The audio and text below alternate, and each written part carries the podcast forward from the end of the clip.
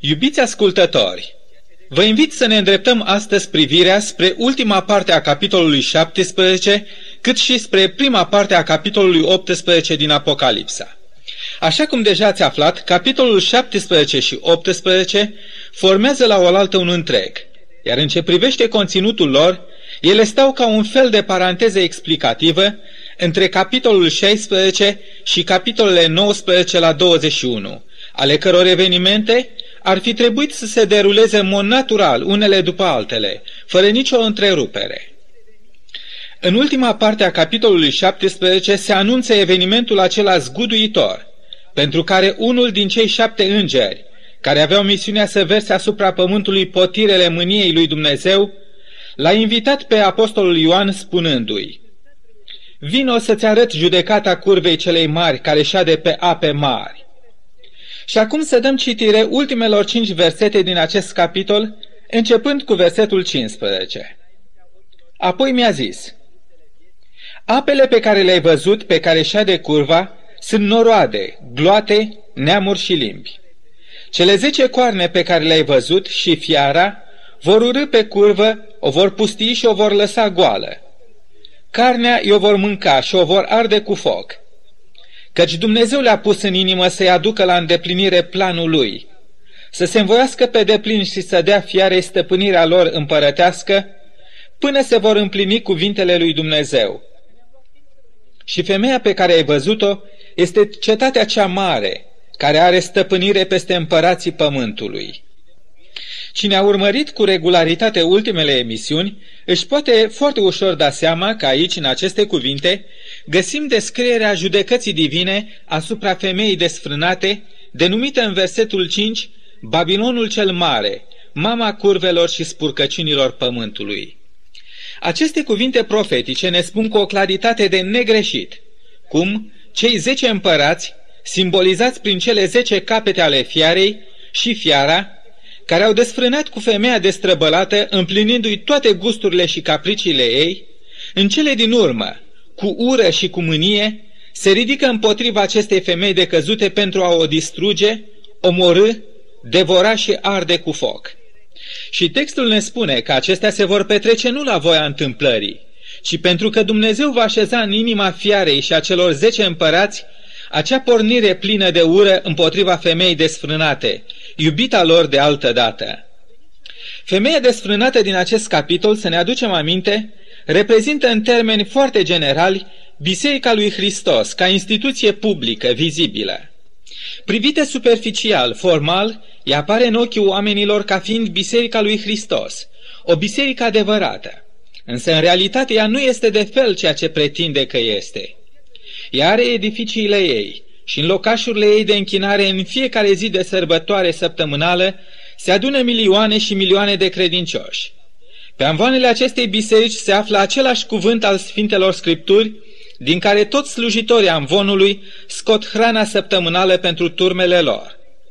Indiferent de poziția geografică sau numele lor denominațional, toți credincioșii acestei mari biserici au primit într-o formă oarecare botezul, participă cu regularitate la serviciile de cult și de împărtășire cu Sfânta Cină, cântă, se roagă, iau aminte la predicarea cuvântului lui Dumnezeu și mărturisesc credința lor în același mod. Aparent, între biserica adevărată și credincioasă a Domnului Hristos și între biserica cea decăzută și falsă nu ar fi nicio deosebire, întocmai cum, dintr-o simplă privire fugară, nu poți să-ți dai seama și să faci o deosebire între o femeie decăzută și o femeie cinstită. Dar în ochii lui Dumnezeu și în cuvântul Sfintelor Scripturi, această deosebire este netă și clară. Să amintim câteva cuvinte și despre fiară. În sine, așa cum este ea descrisă în acest capitol, pare să nu fie nimic rău în prezența ei.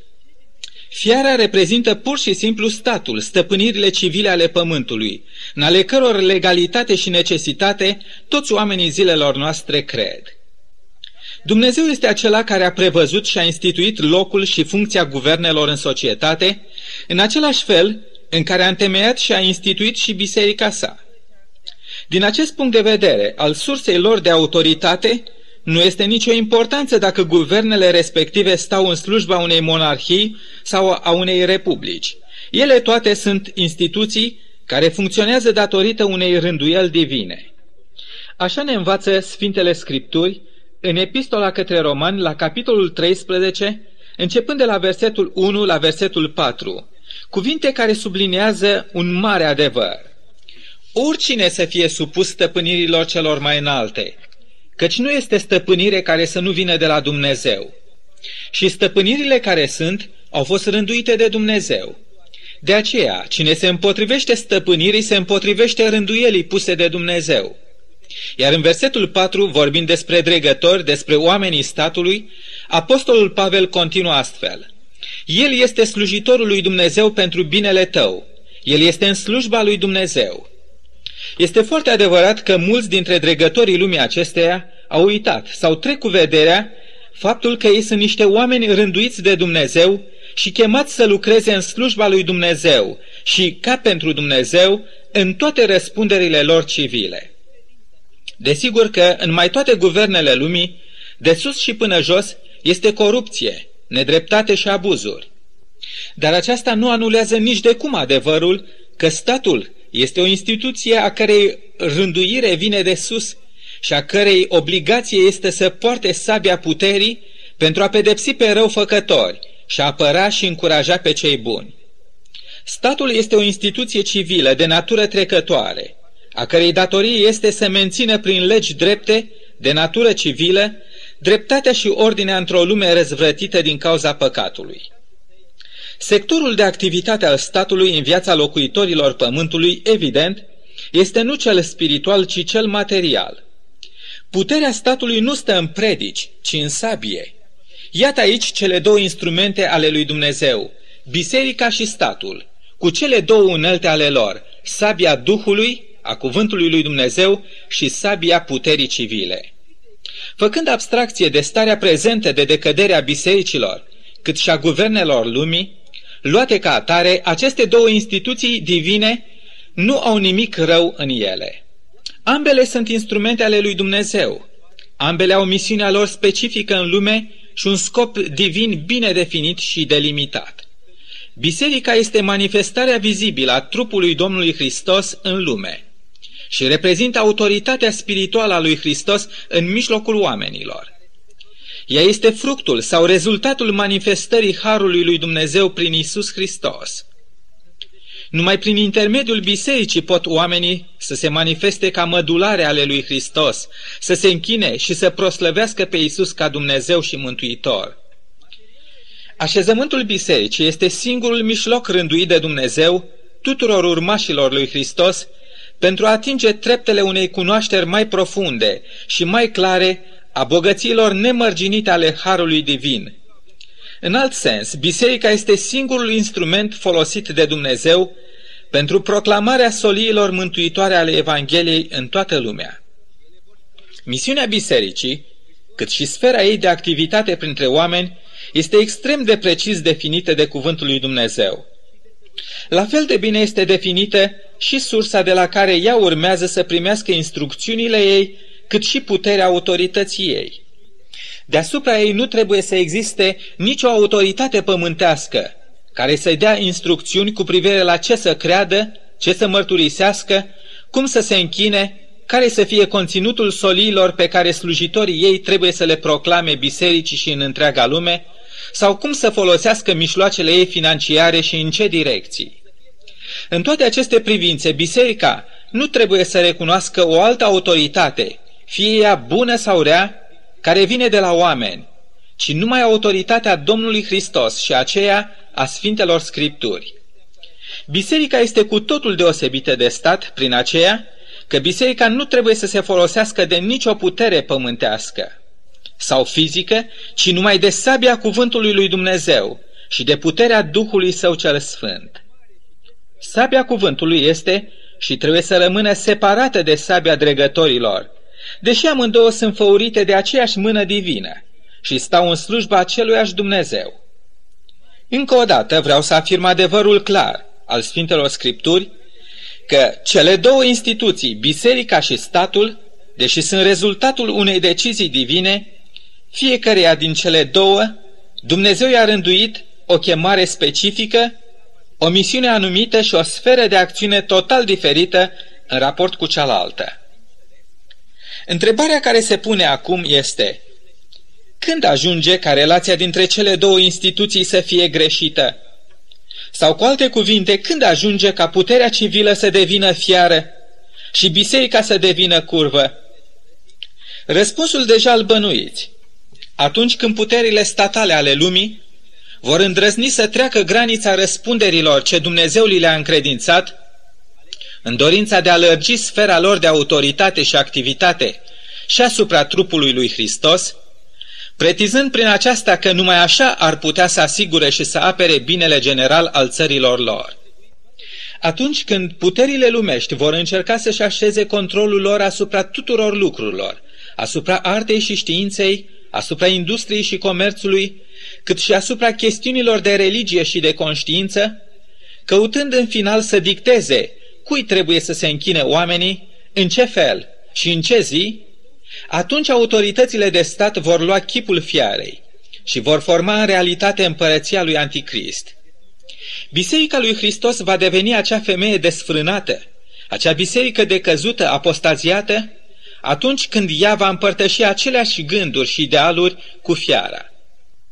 Atunci când biserica va admite că pentru a întemeia împărăția lui Dumnezeu este nevoie de ceva mai mult decât de sângele ispășitor al Domnului Hristos, ceva mai mult decât puterea reînnoitoare a Duhului Sfânt, autoritatea Sfintelor Scripturi și ascultarea de legea morală a celor 10 porunci, și va încerca să se sprijine pe brațul omenesc al puterii de stat, atunci biserica a decăzut cu totul. Atunci biserica va merge până acolo, că va oferi serviciile ei complete statului, va da sprijin total tuturor mișcărilor sociale sau politice ale zilei și se va lăsa absorbită cu totul de interesele vremelnice ale împărățiilor trecătoare ale acestei lumi, în loc să se ocupe de interesele veșnicei împărăției a Domnului Hristos.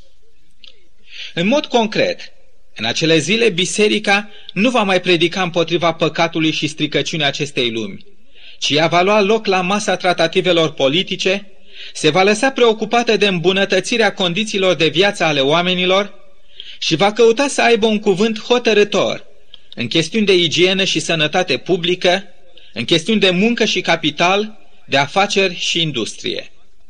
Prin toate aceste preocupări străine de chemarea ei, biserica va zugrăvi în mod fals în fața întregului pământ slava și măreția împărăției lui Dumnezeu cea mult așteptată. Astfel, atunci când biserica lui Hristos va abandona adevărata ei chemare și misiune, caracterul ei curat, natura veșnică a preocupărilor ei și spiritul ei de totală supunere față de legea lui Dumnezeu, mai înainte de toate și apoi față de legile omenești, atunci biserica va deveni ceea ce profeția a spus, mama curvelor și spurcăciunilor pământului. După cum am citit, profeția biblică prevede acestei femei desfrânate mari succese în lumea largă. Ea este văzută șezând, tronând peste ape mari, care reprezintă noroade, gloate, neamuri și limbi.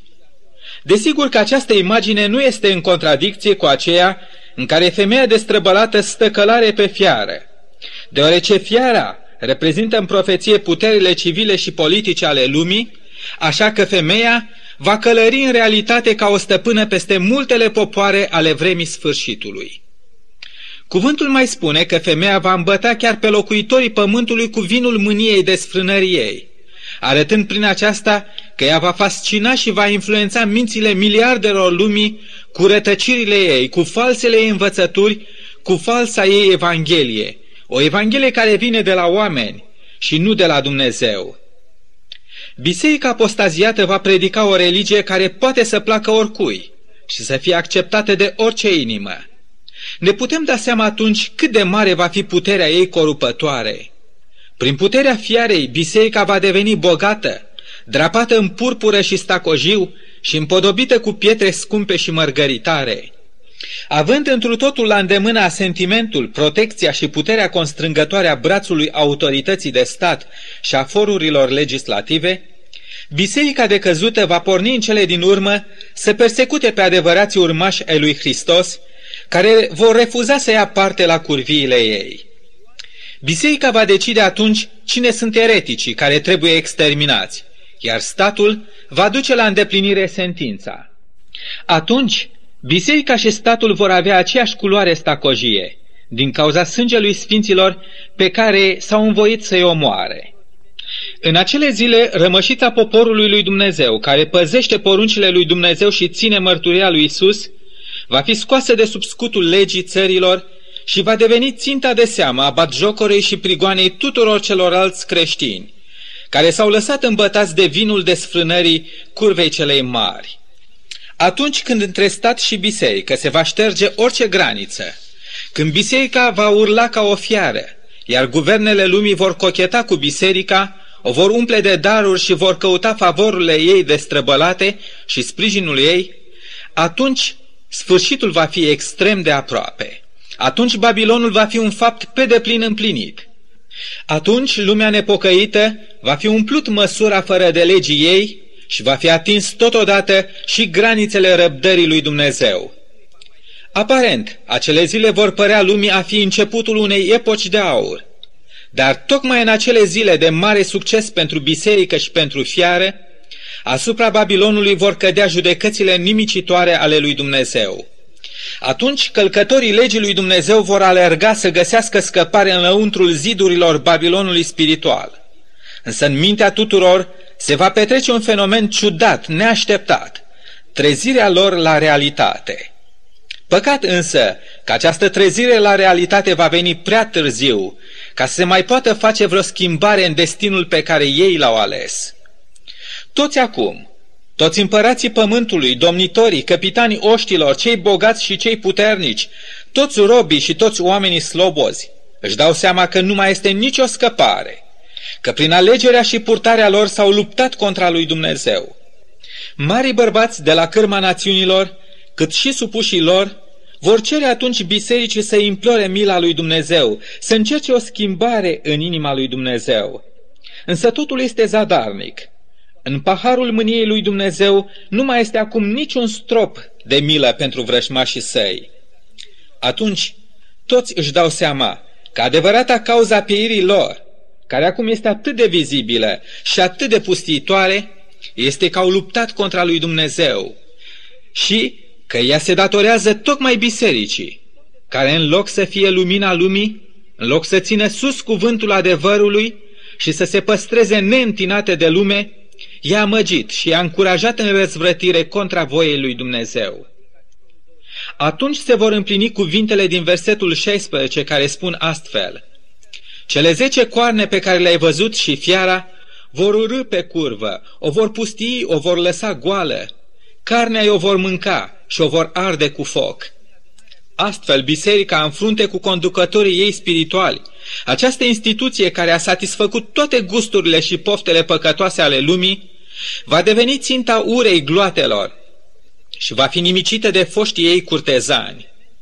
Așa cum am subliniat încă de la începutul acestei emisiuni, acea descătușare a furiei lumii contra bisericii nu va fi un act la voia întâmplării, ci cuvântul din versetul 17 ne spune: căci Dumnezeu le-a pus în inimă să-i aducă la îndeplinire planul lui, până se vor împlini cuvintele lui Dumnezeu.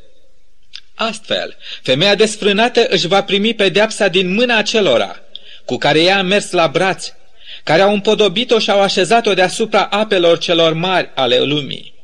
Biserica aceea care a întors spatele lui Isus și legii sale, alegând să se destrăbăleze cu lumea, își va găsi sfârșitul ei prin aceea că va fi înghițită de lume și, în final, va arde împreună cu toate lucrurile din această lume care sunt sortite focului. Despre Dumnezeu, Sfintele Scripturi ne asigură în prea multe locuri, ca să-mi pot acum permite să le menționez pe toate, că este un Dumnezeu al dragostei, al bunătății, al îndurării și răbdării.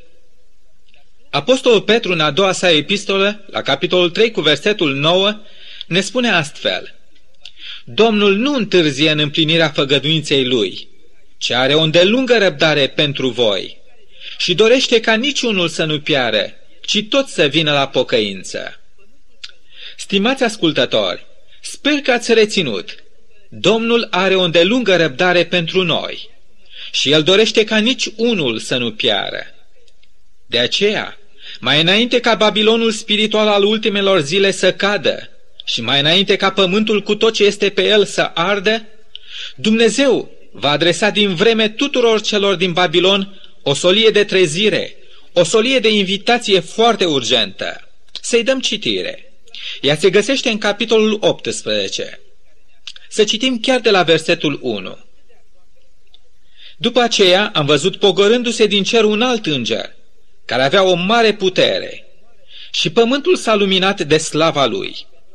El a strigat cu glas tare și a zis: "A căzut! A căzut Babilonul cel mare! A ajuns un locaș al dracilor, o închisoare a oricărui duh necurat, o închisoare a oricărei păsări necurate și urâte, pentru că toate neamurile au băut din vinul mâniei curviei ei și împărații pământului au curvit cu ea și negustorii pământului s-au îmbogățit prin risipa desfătării ei." Apoi am auzit din cer un alt glas care zicea: "Ieșiți din mijlocul ei, poporul meu, ca să nu fiți părtași la păcatele ei și să nu fiți loviți cu urgiile ei, pentru că păcatele ei s-au îngrămădit și au ajuns până la cer și Dumnezeu și-a adus aminte de nelegiuirile ei." O, ce solemne cuvinte, ce avertizare serioasă, ce chemare îngrijorată și plină de iubire! Cine va refuza oare să ia aminte la glasul cerului? Zilnic omenirea îngrămădește păcat peste păcat până când, într-o zi, Dumnezeu, sătul de a le mai tot consemna în cărțile cerului, se va ridica de pe scaunul său să le judece. Într-o zi, El își va aduce aminte de toate păcatele fiecăruia și le va așeza în față. Dar înainte de a-și aduce aminte de păcatele noastre, pentru a le da pedeapsa cuvenită, El își aduce aminte de noi oamenii, încercând un ultim apel pe lângă inimile noastre de a primi mântuirea sa. Observați, înainte ca El să-și aducă aminte de păcatele Babilonului pentru a le da cuvenita lor pedeapsă, Dumnezeu își aduce aminte mai întâi de toți aceia din Babilon, care doresc să fie salvați. Virtual, ei fac parte din poporul său, dar vai, ei se găsesc încă între zidurile Babilonului, zăbovind să iasă afară din el, sau încă nu văd clar care sunt păcatele Babilonului la care și ei se fac părtași, expunându-se astfel primejdei de a fi loviți de urgiile divine. Prietene drag, dorești cu adevărat să fii salvat?